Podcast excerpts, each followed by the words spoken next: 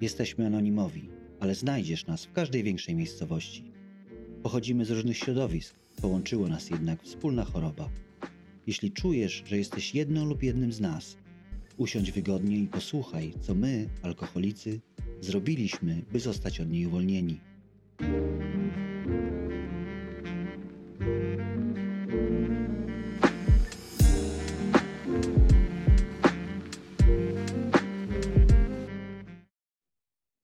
Witam Was bardzo serdecznie. Ja mam na imię Marzena. E, Cześć, ja mam na imię Marta. Cześć, Kasia. Cześć, Alicja. Cześć Kamila.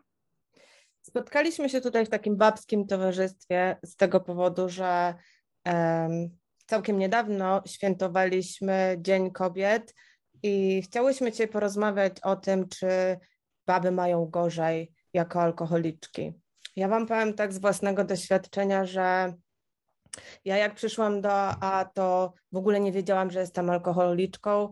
Ktoś mi tak naprawdę zasu- zasugerował, żebym poszła do AA, że piję za dużo i w ogóle nie wiązałam tych swoich problemów z alkoholem, bo e, jako żona czy jako matka zdawało mi się, że wypełniam wszystkie swoje obowiązki, czyli ogarniam dom, chodzę do pracy, sprzątam, wszystko jest ugotowane, dzieci są zaprowadzone do szkoły i zadanie jest odrobione. Natomiast wieczorem właśnie to był taki czas dla mnie, kiedy ja siadałam i ja miałam taki rytuał, bo czułabym się chyba winna, gdybym tego nie zrobiła, że wszystko musiało być zrobione, że musiało być posprzątane, ugotowane, podłoga wymyta, to moja podłoga, taka moja zmora w kuchni. E, I dopiero wtedy mogłam tak spokojnie usiąść y, i napić się. I lubiałam ten taki stan, kiedy, kiedy się tak zamroczyłam sama, nie? Jakby taką nagrodę sobie dawałam za to, że tak, no, tak zajebiście się sprawowałam cały dzień. A jak było u Was?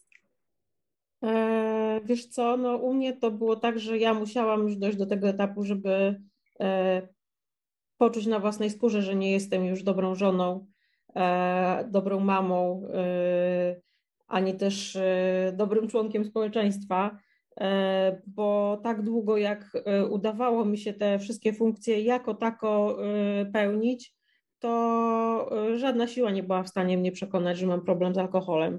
E, Dopiero wtedy, kiedy e, tak bardzo podupadło moje zdrowie, że ja nie byłam w stanie już po prostu funkcjonować jak normalny człowiek, e, byłam gotowa, żeby wyciągnąć rękę po pomoc, ale wcześniej wydawało mi się, że, że ja to wszystko kontroluję. Ja miałam trochę inną e, historię z tego względu, że właśnie nie miałam ani rodziny, ani męża, ani e, związku jako tako. Ale dla mnie takim, wiecie, głównym powodem tego, że coś jest nie tak, przede wszystkim rodzina. Przede wszystkim rodzina nie tolerowała takich zachowań i, i oni od razu adresowali wprost, co jest grane. To jest jedna rzecz, a druga rzecz taka, że naprawdę, wiecie co, ja spróbowałam wszystkiego. Zmieniałam pracę, nigdy nie było lepiej. Cały czas znajdowałam się w tych samych historiach, tylko w innym miejscu. Zmieniałam partnerów, zawsze to samo. I co bym nie zrobiła, to nigdy nie było lepiej. Zawsze wracałam do tego samego miejsca. I, i to była tak na koniec taka bezsilność, że ja już nie mogę tak dalej żyć, ale nie wiem sama, co mam zrobić. Ja miałam podobnie jak Alicja. E, Ja też e, rozpoczęłam mm, próby trzeźwienia na e, prośbę, na żądanie trochę mojej rodziny, bo ja nigdy sama przed sobą e, bym się nie przyznała, że ja mam problem z alkoholem, a, a tym bardziej nie nazwałabym siebie alkoholiczką. E, Mi się wydawało, podobnie jak Marcie, że ja robię wszystko ok, że ja pracuję, że ja pomagam, e, sprzątam, gotuję. I e, też dopóki e, mój organizm nie przestał mi odmawiać posłuszeństwa, e, to ja sama bym się nie przyznała do tego, że, że alkohol stanowi dla mnie jakiś problem. Ja jeździłam na terapię, siedziałam tam na tych zajęciach tylko po to, żeby, żeby zaspokoić jakieś tam poczucie, że nie spełniam czyichś oczekiwań, bo tego oczekiwała moja rodzina, że ja zacznę trzeźwieć.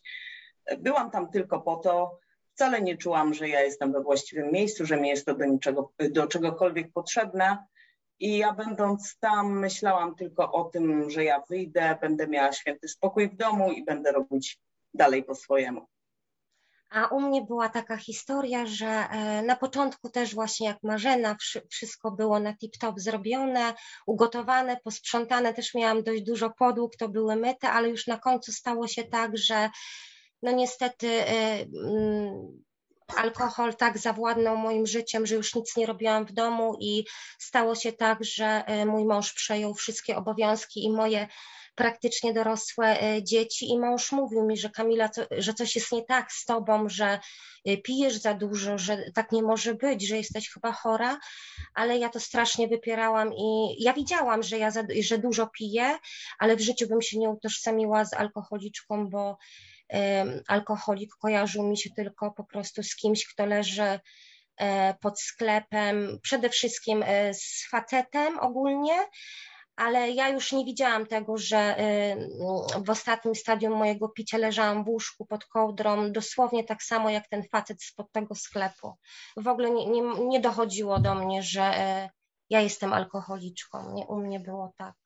Fajnie właśnie wspomniałaś o tym, że kojarzyło ci to się z facetem, nie? E, mi chyba też jakby alkoholik kojarzył się z tak zwanym żulem, nie wiem, jak to jeszcze można inaczej nazwać, pewnie w różnych rejonach kraju różnie się to nazywa.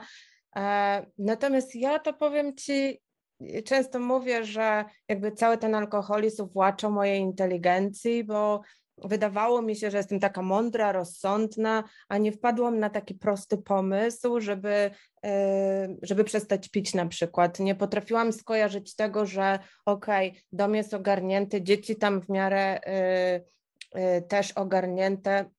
Z mężem, no to tak różnie to bywało na dwa razy, że tak powiem, nie?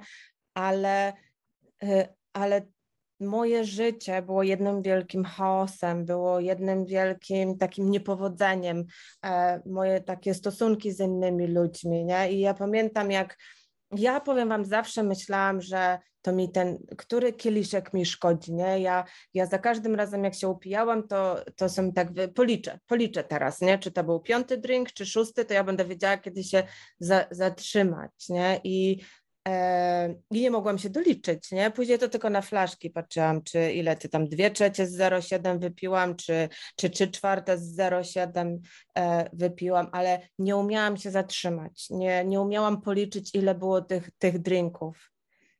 Fajnie, fajnie, że mówisz o tym, że piłaś drinki, a potem, że liczyłaś flaszki, bo e, chciałam rzucić taki temat. E, bo wydaje mi się, że wśród kobiet e, i w komunikacji też kierowanej do kobiet ten alkohol i jego picie jest trochę e, glamoryzowane, upiękniane. My widzimy w reklamach panie, które piją e, prosecco, w filmach widzimy kąpiące się kobiety w pianie, pijające wino. No i ja mogę powiedzieć tylko o sobie, że to było tak, że rzeczywiście od tego prosecco i wina w wannie się zaczęło i to picie było zawsze takie ładne, eleganckie, no tak jak w filmach. E, no skończyło się, skończyło się już trochę, skończyło się już trochę inaczej, e, bo pod sam koniec było mi wszystko jedno, co piję i najwygodniej było napić się z butelki, a im mocniejsze, tym szybciej kopało, więc było lepiej. Ale jestem ciekawa, jak to było u Was i czy też padłyście ofiarą tego upiększania picia alkoholu?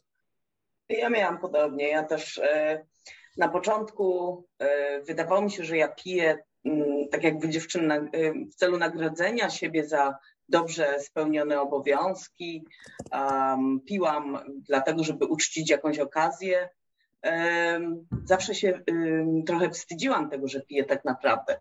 I nawet y, to, co Marta mówiła, że piłaś w taki elegancki sposób, ja musiałam pić w elegancki sposób, nawet pomimo tego, że ja piłam zawsze w samotności.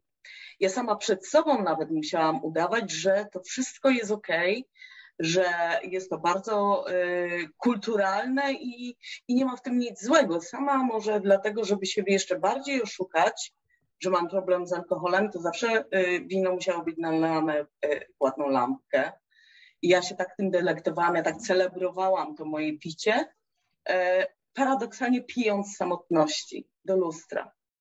E, u mnie to było z kolei tak, na początku to były takie soft te drinki, takie e, piwko, Wina nie za bardzo akurat lubiłam, ale potem, potem stało mi się coś, że Y, whisky. Ja piłam whisky y, z lodem i mi to było ok.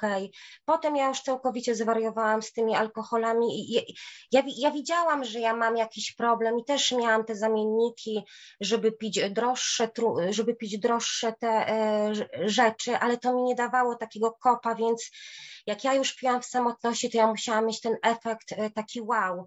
Piwa nie, za dużo toalety, e, trzeba było e, po prostu mieć ten efekt ja na przykład musiałam pić mocne trunki, żeby szyb, szybko odlecieć, jak gdyby to powiedzieć. Nie wiem, dla mnie to już nie miało znaczenia, nie?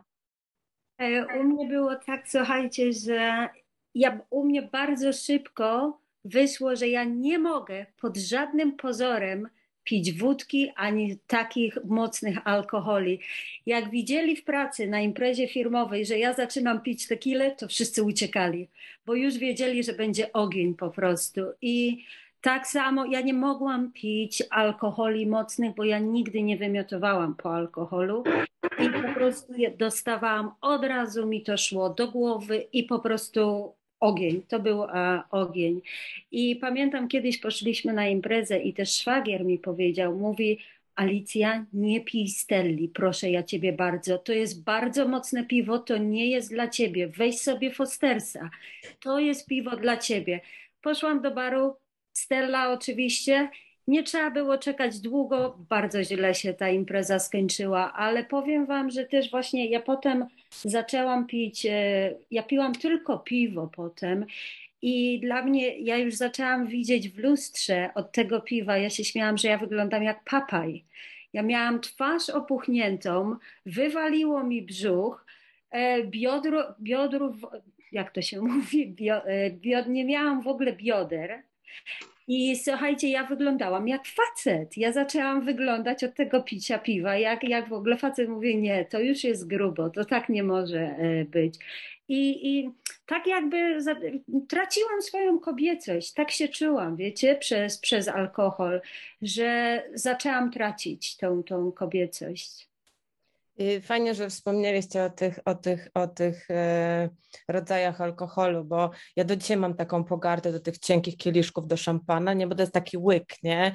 No szkurde, nie siadłabym do tego, po prostu, nie wiem, nerwa mnie bierze, nawet jak widzę, jak ktoś to pije, nie? Jestem się e, kil, kilka lat temu gdzieś to byłam chyba w jakimś shopping center i tam na górze taki bar mieli i tak sobie siedzi sobie taka para z tymi takimi szampanówkami. Myślę się, no kurczę, no co się można dowiedzieć z takiej szampanówki, nie? I jakby to jest też dla mnie e, taki sygnał, że, no, że moje myślenie na temat alkoholu nie jest normalne, nie? Bo, bo nie jest normalne. No i też to właśnie, że jak powiedzieli, każdy z nas pił coś innego, nie? Ja też lubiłam whisky, uwielbiałam po prostu, nie? E, ale na koniec tego wszystkiego i tak wszyscy wylądowaliśmy u anonimowych alkoholików i próbujemy trzeźwieć i próbujemy coś robić z tym życiem, ale Zastanawiam się, dlaczego jest nas tak mało jako kobiet, nie? przyznających się do problemu e, alkoholowego, bo jeżeli popatrzymy na ludność na świecie, jest nas więcej niż mężczyzn, natomiast w AA, jak pójdziemy na meeting, to tych kobiet jest dużo mniej. Oczywiście są meetingi, na których ich jest troszkę więcej, albo jest, tyle, jest kobiet tyle samo co mężczyzn, ale generalnie jest nas po prostu garstka. Nie? Czy myślicie, że nam jest gorzej przyznać się do tego, jesteśmy bardziej uparte, zawzięte y, y, i, i, i próbujemy, nie wiem, innych sposobów, zanim tak naprawdę trafimy do AA?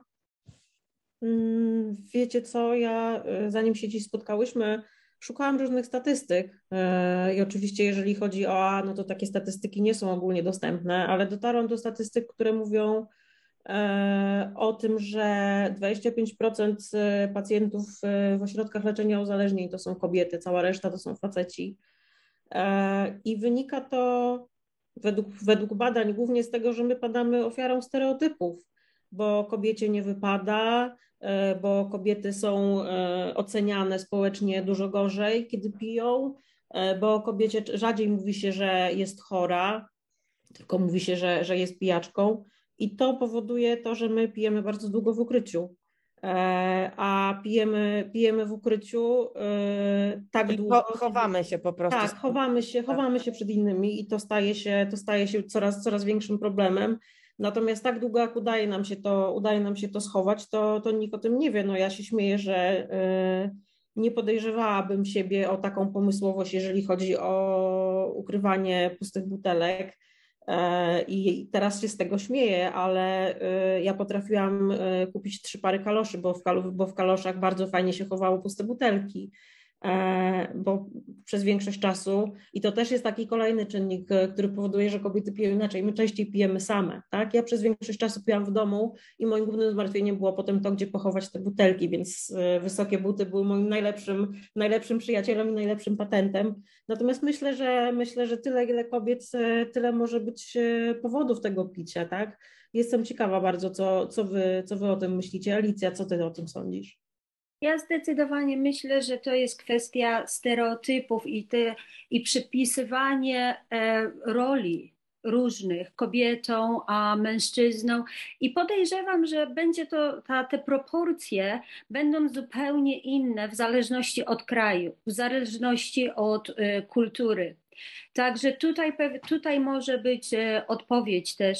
Tak jak e, słyszeliśmy to ostatnio, że w tych krajach właśnie latynoamerykańskich często tam jest bardzo mało kobiet we wspólnocie. Dlatego właśnie, że w niektórych krajach w, ty, w tej części świata funkcjonują jeszcze bardzo ściśle określone i ten podział jest na rolę kobiet i, i mężczyzn. Ja, na, ja miałam takie coś, że ja, ja, ja się po prostu y, bardzo wstydziłam, co sobie inni o mnie pomyślą. Ja miałam tak niską samo, samoocenę, że naprawdę do mnie nie docierało, że ja mogę mieć y, taki problem. Ja rękoma, nogami się zapierałam, że ze mną jest coś nie tak, nie? I po prostu dla mnie to był ko koniec świata, jak ja bym się miała komuś powiedzieć, czy koleżance, czy komuś z rodziny, że ja mam problem z alkoholem. Ja się zawsze utożsamiałam, że jestem super imprezowiczką, że do czterdziestki będę imprezować. Ja nawet w pracy, jak zostałam już y, do ofisu y, wezwana, że, z zapytaniem od menadżerstwa, czy mam problem z alkoholem, to ja y, zrobiłam z siebie autentycznie narkomankę, bo dla, bo dla mnie było wstyd przyznać się, że ja, mam, że ja mam problem z tym alkoholem, nie? I wszystko robiłam, żeby tylko się nie utożsamić. U mnie to, u mnie to było, to, u mnie to było y, koniec świata po prostu, jakby ktoś się dowiedział, że tyle pije. No. To... Mi się wydaje, że kobiety, y, tak jak wy dziewczyny mówicie, same wyrastają od dzieciństwa w takim przekonaniu, że powinny się spełniać e, w, e, w różnych rolach. Tak jak u mnie było tak, że moja rodzina e, z pokolenia na pokolenie to funkcjonowała właśnie w takim stereotypie, że kobieta musi być dobrą żoną, dobrą kucharką, dobrą matką, dobrą kochanką. I żyjąc w takim przekonaniu, wydaje mi się, że kobietom też przez to łatwiej jest po pierwsze zachorować na alkoholizm, bo którymś momencie mogą poczuć, że się właśnie nie spełniają do końca w tej swojej roli. I takie poczucie wstydu i poczucie, e, poczucie winy, że właśnie się w tym nie spełniają, mm, doprowadziła niejedną kobietę właśnie do choroby i też trudniej im się e, przez to, że nie mogą się, e, boją się przyznać do tego, trudniej jest im zacząć leczyć i szukać pomocy bo tak jak ja nie potrafiłam się przyznać e, do tego, że mam problem, a kiedy już, kiedy już to dostrzegłam, zawsze miałam też e, takie poczucie, że są sprawy jeszcze ważniejsze, którymi ja się powinnam najpierw zająć. E, czyli czasy były takie, że stwierdziłam, że ja muszę chodzić do pracy, bo pieniądze są potrzebne. Ja muszę się zaopiekować tutaj domem, E, muszę pomóc e, mojej mamie, z którą mieszkam, bo e, w którymś momencie wyszło też to, że mój ojciec jest chory i ja pomimo tego, że ja niczego nie ogarniałam tak naprawdę, chociaż myślałam zupełnie inaczej, mi się wydawało, że ja muszę być tutaj i się wszystkim zająć sama i zaopiekować, że jeżeli ja się zajmę swoim leczeniem czy swoim trzeźwieniem, to się wszystko dookoła tu zawali, bo, bo mnie na miejscu nie będzie i nie będę w stanie e, czegoś kontrolować i o, coś zadbać. No takie, takie wieczne zakłamanie, oszukiwanie samej siebie.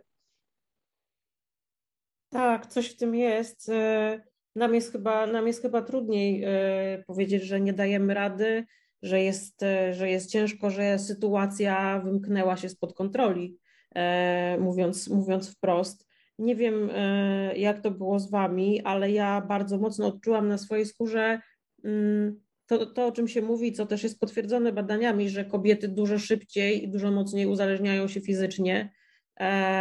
U mnie akurat mogę powiedzieć, że w pewnym sensie uratowało mi to życie, bo gdyby nie to uzależnienie fizyczne, z którego ja nie mogłam wyjść, po prostu to, że ja fizycznie nie byłam w stanie przestać pić, pewnie nie trafiłabym na odwyk i pewnie e, nie trafiłabym też do AA. E, wolę nie myśleć, gdzie bym trafiła, natomiast e, ja bardzo szybko, bo w ciągu kilkumiesięcznego ciągu uzależniłam się fizycznie do tego stopnia, że odstawienie alkoholu było po prostu dla mnie zagrożeniem zdrowia i życia. Mm, jestem ciekawa, e, czy Wy macie podobne doświadczenia. E, gdybyście mogły powiedzieć parę słów, byłoby super. Wiecie co, ja mam takie doświadczenie, że w zasadzie e, ta kwestia alkoholu, dlatego że ja bardzo dużo pracowałam, do tego piłam, nie spałam wystarczająco dużo. I przez to ja siadłam psychicznie najpierw. Ja już psychicznie nie byłam w stanie tego wszystkiego ogarnąć i ja byłam o włos od załamania nerwowego. I, I u mnie to w tą stronę poszło, że, że właśnie, chociaż wiecie co, powiem Wam też drugą taką kwestią było to, że zdrowie zaczynało mi siadać. Ja wtedy sobie po raz pierwszy zdałam sprawę, że ja już nie mam 20 lat i to był taki dzwonek alarmowy, dlatego że mnie nogi zaczęły strasznie boleć. Ja miałam 26 lat, ja nie mogłam ustać na nogach, e, jak były gorące dni. A alkohol często jest takim zaczątkiem e, miażdżycy, i naprawdę mnie zaczęły te nogi e, boleć wtedy. Ja byłam w szoku. I to też takie, takie sygnały, te pierwsze takie sygnały, że, że coś jest nie tak z tym zdrowiem, nawet fizycznym. Ja powiem Wam, że ja się tutaj jakby zgadzam też z Alą i ja też siadłam psychicznie najpierw, nie? Zanim zdrowie mi, ja nie wiem, kurczę, czy mam jakieś końskie zdrowie, że e, nie wiem, może mniej piłam, może nie wiem, lepiej wchodziło, nie mam pojęcia. W każdym bądź razie e, jakby to moje fizyczne zdrowie nie ucierpiało, ale właśnie ja byłam o krok od szaleństwa, nie? Wydawało mi się, e, że że to już jest tyle, nie? Ja nic nie potrafiłam załatwić, rozwiązać. Najprostsze takie problemy wydawały mi się, nie wiem, czymś takim nie do przeskoczenia, nie? Kiedy w momencie, kiedy trafiłam do AA, okazały się takimi zwykłymi ludzkimi problemami, łatwo rozwiązać. Wystarczy tu telefon, czasami być trochę cierpliwym, czasami po prostu nie robić pewnych rzeczy i nie będzie konsekwencji. I to było takie proste, co mi w ogóle nie przyszło do głowy w momencie, kiedy ja piłam. E, natomiast przytłaczało mnie to, nie? Ja mam bratową, która po urodzeniu dziecka e, dostała jakieś takie załamanie i pomału, pomału, e, no bardzo tak jakby staczała się, nie? Jest alkoholiczką, nigdy nie była, natomiast ta choroba psychiczna była taka bardzo widoczna u niej. Nie obyło się też później od, od, od leczenia szpitalnego, natomiast ja się z tym identyfikowałam, w sensie, no tak, życie jest nie do przyjęcia, po prostu nie da się żyć, nie? E, wszystko było takie trudne, ciężkie, nic się nie układało e, i e, Wprawdzie nie miałam prób samobójczych, ale ja sobie na tamten moment po prostu życzyłam śmierci. Naprawdę dzisiaj, jak patrzę na to z perspektywy czasu, naprawdę wydawało mi się, że wszystkim będzie lepiej, jak mnie nie będzie. Po prostu, że oni sobie dużo lepiej beze mnie poradzą e, i że ja tylko tutaj przeszkadzam tak naprawdę, czyli tak po prostu czułam się bezużyteczna, e, kompletnie nieprzystosowana jakby do tego życia. I notabene tutaj z tą rodziną, jak powiedzieliście, e, ponieważ jeszcze mi się tam niektóre rzeczy udawały w życiu. Moja rodzina gdzieś tak trochę palce, tak przez palce patrzyła na to. Nie wiem, może nikt nie miał odwagi, nie wiem, może nikt się na tym nie znał, żeby mi to powiedzieć, a może się po prostu dobrze ukrywałam, nie? Kaloszy nie kupowałam wprawdzie, ale, ale no musiałam się dobrze z tym ukrywać, że albo oni tego nie zauważyli, albo to po prostu lekceważyli, nie? I tak było, tak było u mnie.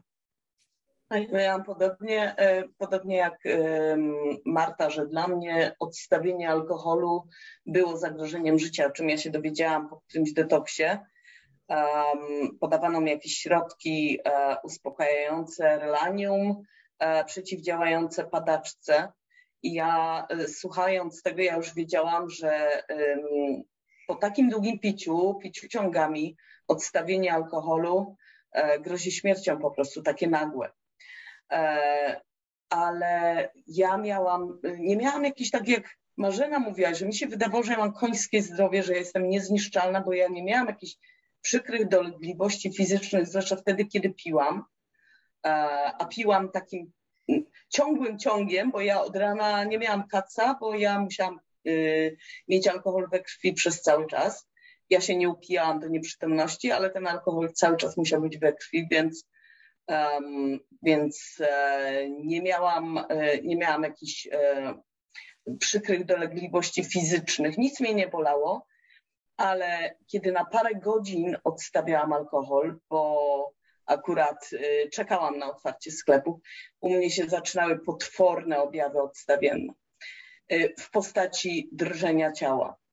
Moje trzęsące się ręce. Ja sobie tłumaczyłam, że ja w którymś momencie um, tłumaczyłam sobie, że ja już mogłabym nie pić, że ja tak naprawdę ja już nie chcę nie pić, ale ja piję, bo ja, y, ja nie znoszę, nie cierpię, nie potrafię żyć z tymi objawami trzęsących się rąk. Ja się tak potwornie tego wstydziłam.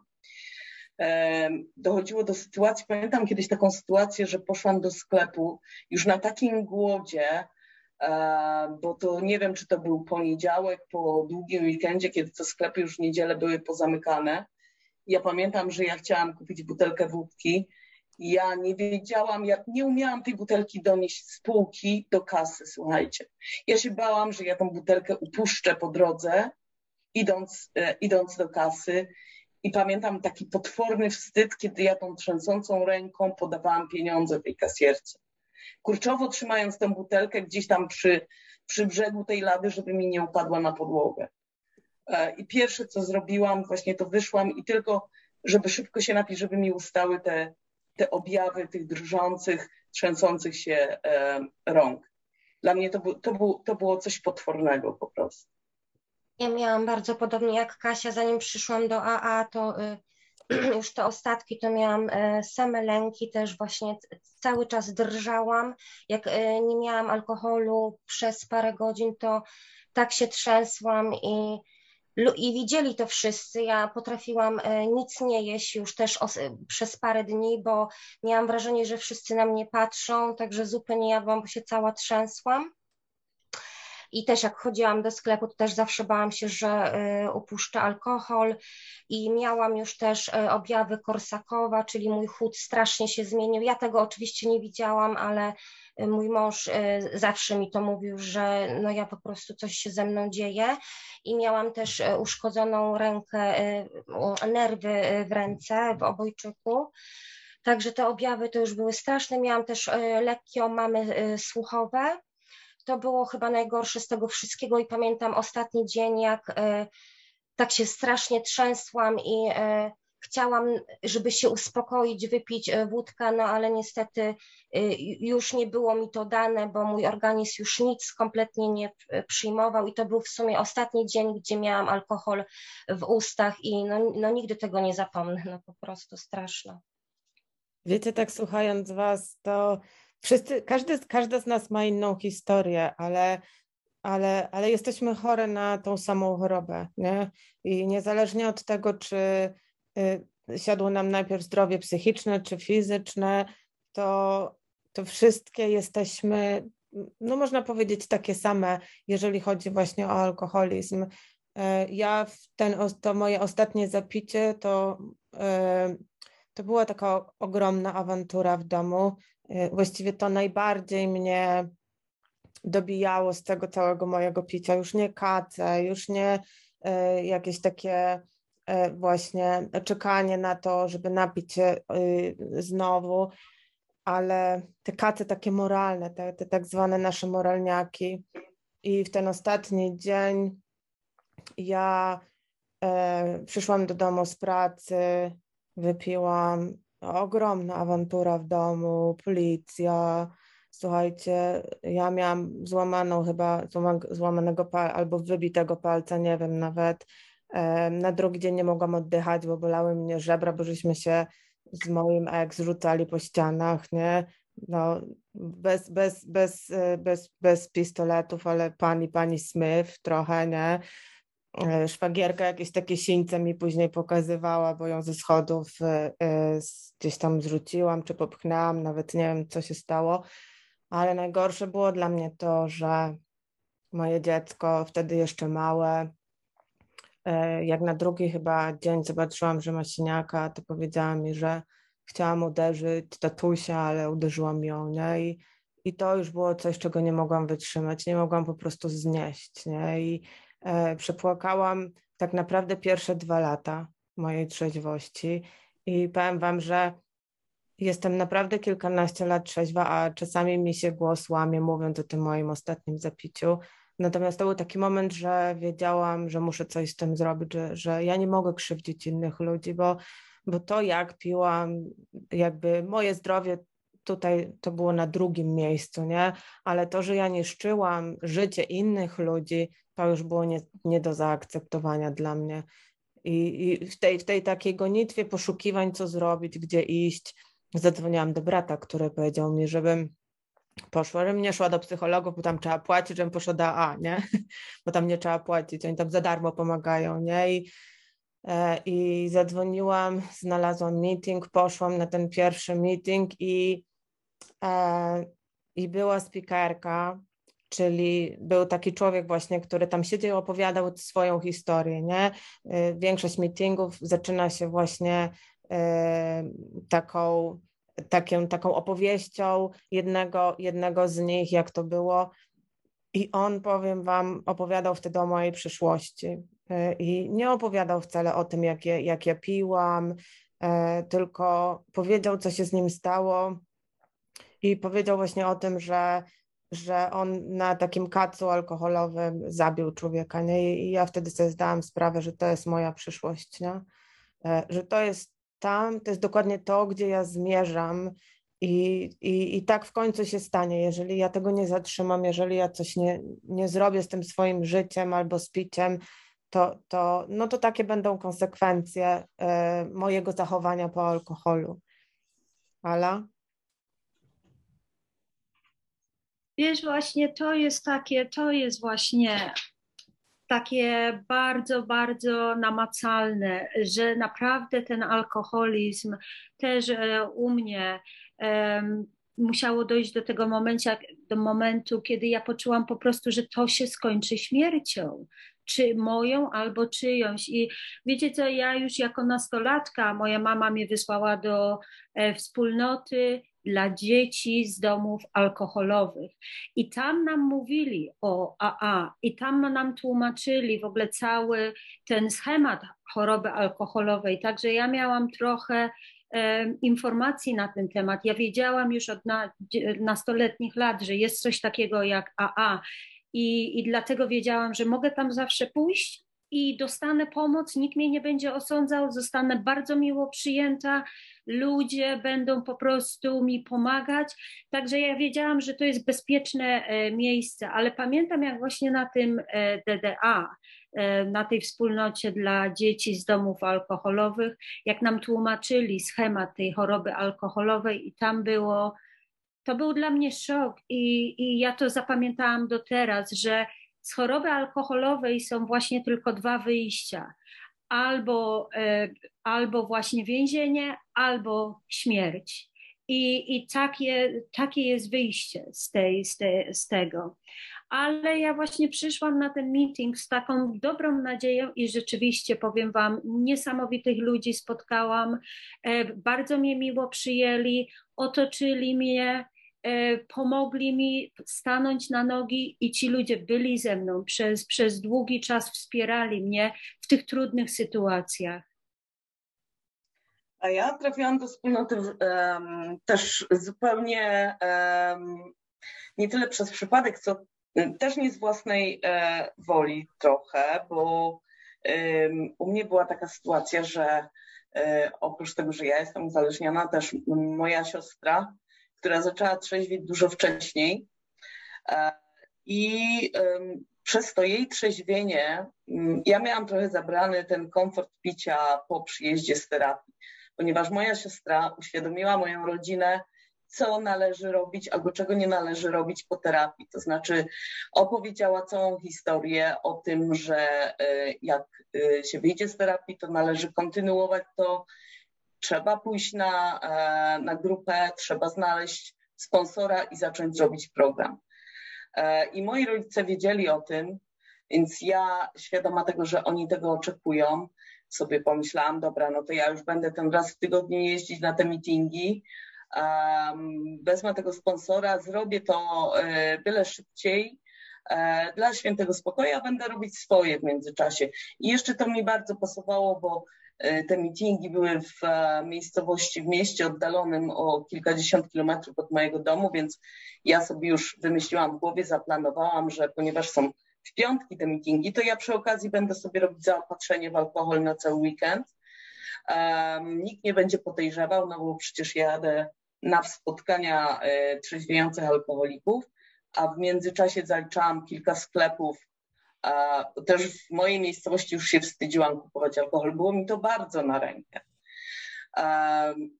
Tak sobie wymyśliłam. Aż w którymś momencie um, usłyszałam na jednym z tych meetingów, na który poszłam, um, nie planując, że tam się znajdę. Pojechałam na na meeting do innej miejscowości ze względu na to, że pamiętam spadł, e, spadło bardzo dużo śniegu i ja się troszeczkę bałam jechać na ten mój e, teraz to mówię macierzysty meeting, do macierzystej grupy, bo było bardzo ślisko.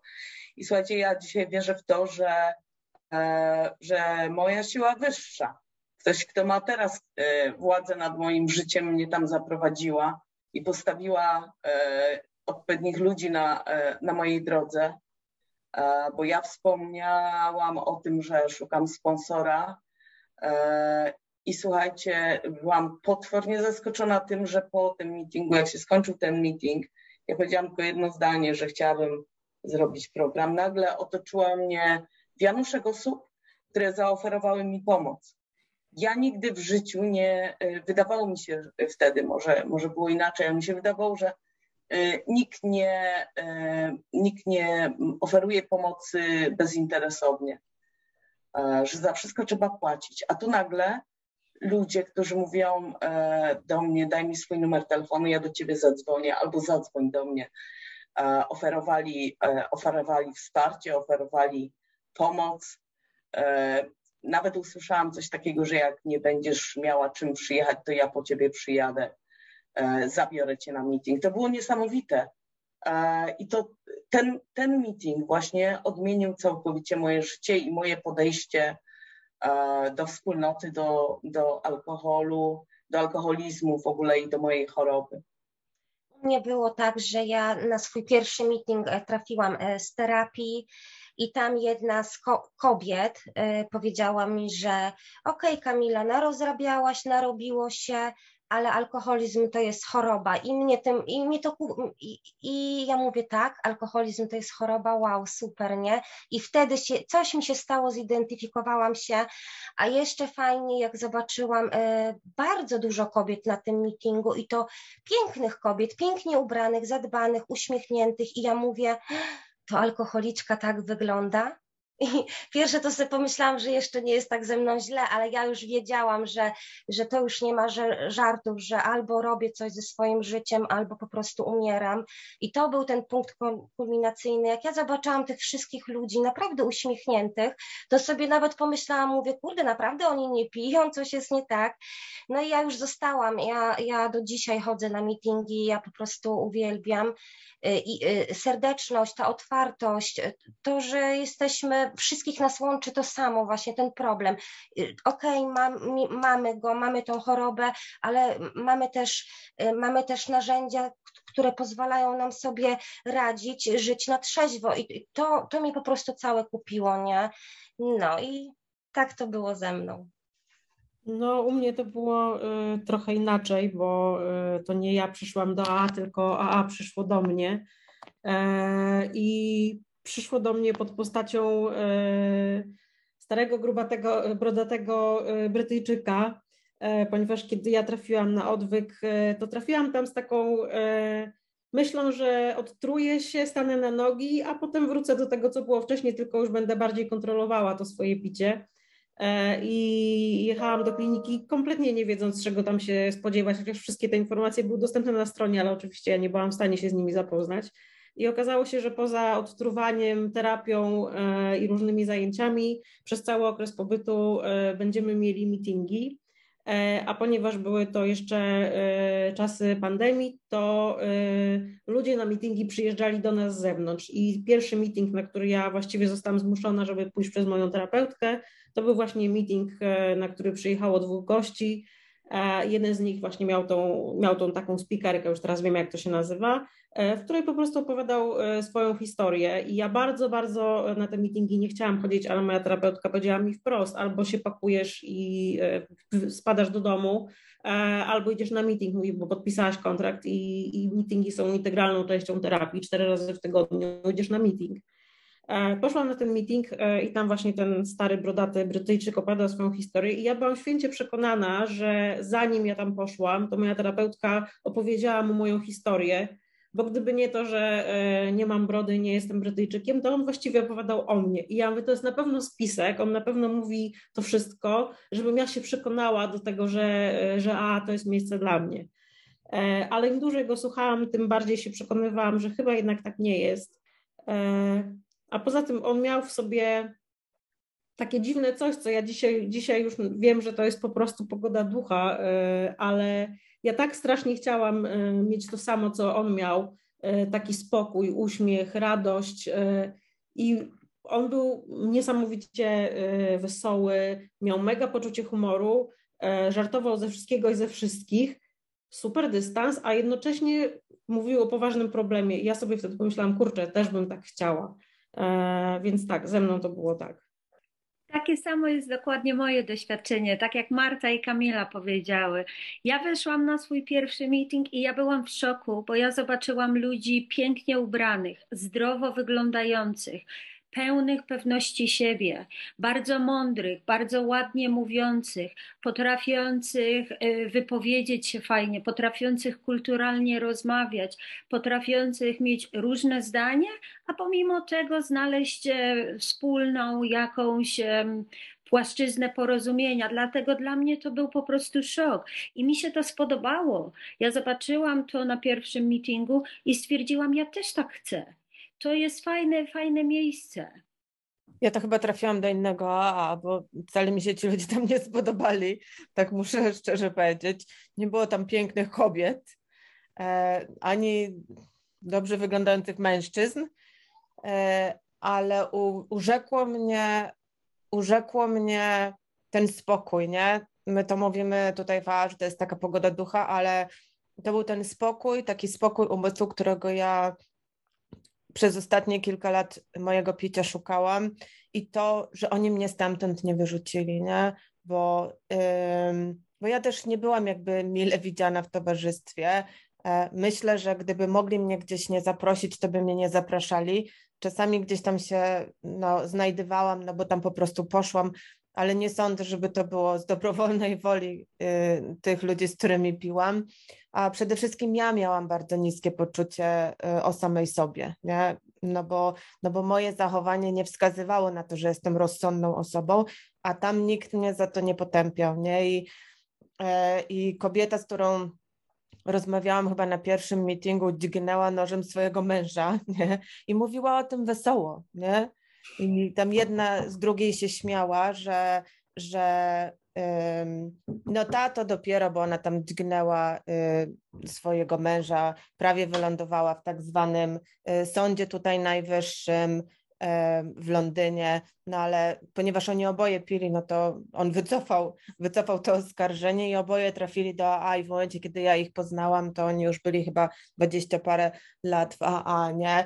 Kobieta druga kobieta opowiadała mi okropne historie o, o, o, swoim piciu i o tym, jak cierpiała jej córka, a, a równocześnie, ponieważ tak się zdarzyło, że mieszkała na, moim, na mojej ulicy, to poznałam tą córkę, piękną dziewczynę, yy, dobrze rozwiniętą, inteligentną, yy, no jakby widziałam, że, że można z tego wyjść. To było takie dla mnie, dla mnie takie światełko w tunelu, że, że może być lepiej. I to jest właśnie to, czego ja, ja szukałam. Ja po prostu chciałam lepiej żyć, ja po prostu chciałam e, pokoju, ja po prostu nie chciałam mieć tego chaosu w głowie, nie chciałam się już więcej wstydzić, nie chciałam mieć więcej e, kaców moralnych, chciałam podejmować jakieś normalne decyzje i chciałam być jakimś takim normalnym członkiem społeczeństwa a, a nie umiałam, nie umiałam. Dopóki nie przyszłam do A, to nie umiałam. Natomiast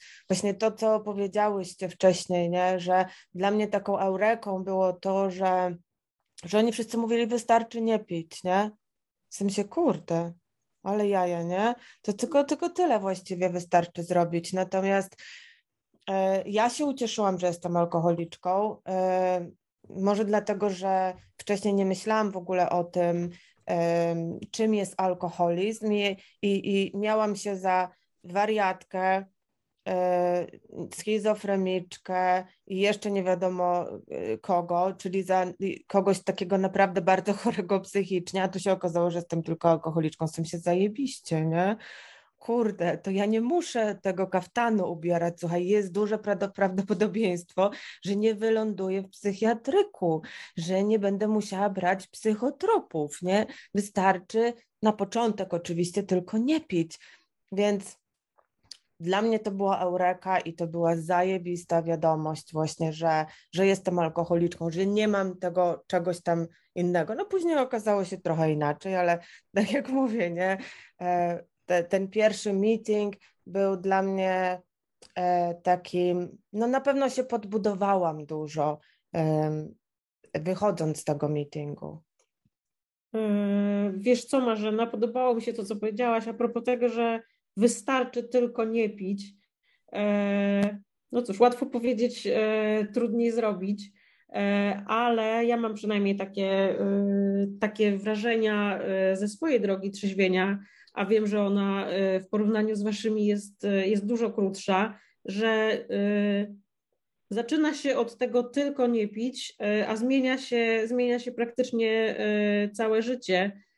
I ja bardzo szybko, po, od kiedy zaczęłam, zaczęłam chodzić na meetingi, odkryłam, że tak właściwie to, to picie, jakkolwiek ono powodowało całą masę różnych problemów, to ono nie jest wcale moim największym problemem i to, że jestem w AA, e, to to, że ja nie piję jest tylko efektem ubocznym e, tego bycia w AA. Tak naprawdę z dnia na dzień e, zmieniło się i nadal zmienia całe moje życie.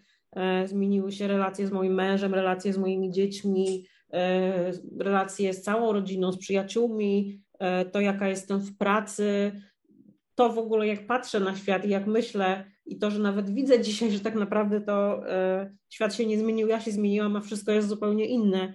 I jestem ciekawa, czy wy, macie, czy wy macie podobnie, bo dla mnie to jest takie nieustające po prostu zaskoczenie, że poszłam do, żeby przestać pić, a e, no, zyskałam coś, coś zupełnie innego, dużo większego. Dla mnie, wiecie, AA było takim odkryciem niesamowitym, dlatego że ja z natury zawsze byłam taka Zosia Samosia. Ja sama, ja sama, ja sama, ja wszystko sama. I wiecie, ja nie, ja nie miałam takie tendencje, że ja nigdy o swoich problemach z nikim nie rozmawiałam. A, a, a to było pierwsze miejsce, które tak naprawdę zaczęło mnie uczyć, żeby rozmawiać z ludźmi, o tym, z czym mam problemy. I, I naprawdę to okazało się, że 50% moich problemów brało się właśnie stąd. I dlatego z każdym dniem, z każdym miesiącem, z każdym rokiem po prostu życie stawało się coraz lżejsze, już nie było tak, tak ciężko i dlatego ja zostałam. I wiele takich narzędzi, do, do co, żeby radzić sobie z tym codziennym e, życiem, dostałam od, od AA. Ja kiedy przyszłam do wspólnoty e, i zobaczyłam tych ludzi e, cieszących się, pełnych e, tej pogody ducha, o której mówiłyście, ja też w którymś momencie poczułam, że ja chcę tak mieć. To już było po jakimś czasie, kiedy, kiedy przychodziłam na meetingi, za każdym razem ci ludzie opowiadali o tym, jak ich życie się zmieniło. Ja nie wierzyłam na początku w to, że moje życie się może w ogóle zmienić. Ja już byłam na takim etapie, gdzie ja się w ogóle z niczego nie umiałam cieszyć. E, dla mnie, e, dla mnie śmiech stał się czymś zupełnie nieznanym tak naprawdę. Ja się oduczyłam śmiać w którymś momencie. E, I tu widząc tych ludzi właśnie potrafiących mówić o swoim problemie z uśmiechem na twarzy, dla mnie to było coś niesamowitego. E, I kiedy oni właśnie opowiadali o tym, jak poukładali sobie relacje ze swoją rodziną, jak zmienił e, się ich stosunek w ogóle do ludzi, jak zaczęło się wszystko w pracy układać, ja tak bardzo zapragnęłam mieć tego to samo. E, I ja dzisiaj to widzę dopiero po jakimś czasie, że to życie każdy dzień wnosi coś nowego, każdy dzień e, uczy mnie czegoś nowego i dzięki temu, że ja jestem we wspólnocie, to właśnie to, to odmieniło moje życie. Ja dzisiaj zupełnie inaczej też patrzę na ludzi, mam inny stosunek e, do tego, co się dzieje dookoła. Nie mam w sobie tylu e, frustracji i tylu lęków przede wszystkim. E, ja mam takie cudowne poczucie, że ja już nie jestem sama wyzwoliłam się od tego właśnie poczucia, że ja jestem gorsza od innych i, i nie pasuję do, e, do tego świata. E, ja dzisiaj wiem, że ja jestem we właściwym miejscu i to wszystko właśnie dzięki wspólnocie, dzięki programowi 12 kroków. Wiesz, fajnie powiedziałaś e, to, że ja miałam dokładnie tak samo, że ja przestałam się śmiać. I mi to znajomi powiedzieli, i to był dla mnie ogromny szok. Dlatego, że ja zawsze byłam taką osobą raczej, że zabawną, e, lubiłam się pośmiać, lubiłam dobre żarty, i w pewnym momencie wszyscy moi znajomi powiedzieli: Boże, Alicja, z tobą to już nawet pożartować się nie da. I, i to był taki znak, że, że właśnie coś jest nie tak, że coś się zmieniło, że ta choroba zaczyna przejmować e, prawie całą mnie. Ja miałam też dokładnie tak samo. Ja już byłam strasznie smutną Kamilą, strasznie smutną. W ogóle już przyjaciół nie miałam znajomych, wiecznie byłam sama, ja i y, Flaszka.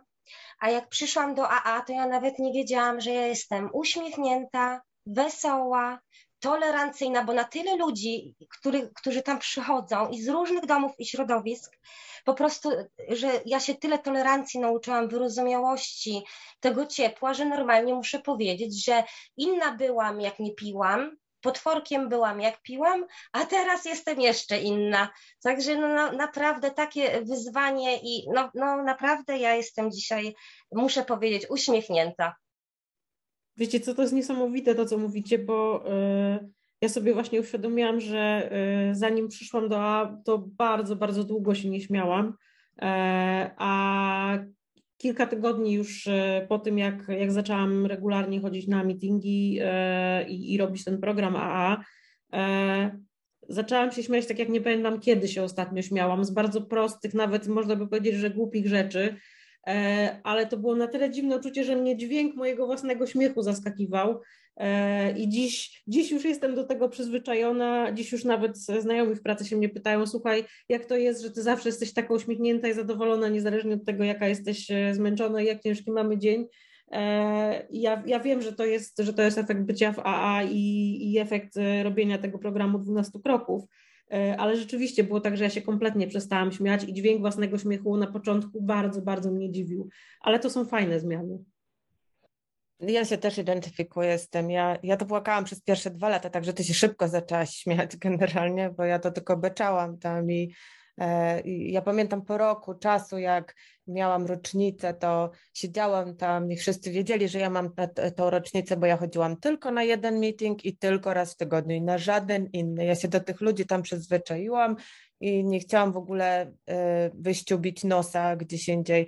I oni, I oni tam się wszyscy wypowiedzieli i tak wszyscy na mnie patrzą, nie? Ja czuję ten wzrok na nich, że ja się coś muszę tutaj wypowiedzieć i oczywiście przyniosłam jakiegoś torta i, i cieszyłam się z tego roku trzeźwości, ale jedynie co miałam powiedzieć to chyba dwa zdania i się rozbyczałam oczywiście i, i, i nie wiem, może moje życie było bardziej zagmatwane niż, niż wasze, ale prawda jest taka, że każdy z nas przechodzi ten alkoholizm i trzeźwienie inaczej, nie? I tak jak powiedziałyście i wszyscy, wszystkie powiedziałyśmy dzisiaj, że możemy pić inaczej, e, możemy pochodzić z innych środowisk, ale łączy nas jedno, nie? Niemożność właśnie te, kontrolowania tego naszego picia. Chciałam Wam Ci serdecznie podziękować za to spotkanie. Chciałam jeszcze przypomnieć wszystkim, że jeżeli ktoś szuka pomocy, to na naszej stronie znajdzie strony, adresy stron internetowych, gdzie możecie zajrzeć, tam na pewno znajdziecie pomoc. E, I na koniec jeszcze raz powiem, kto do Was dzisiaj mówił, czyli Marzena, Marta, Kasia. Alicja. Kamila. Bye!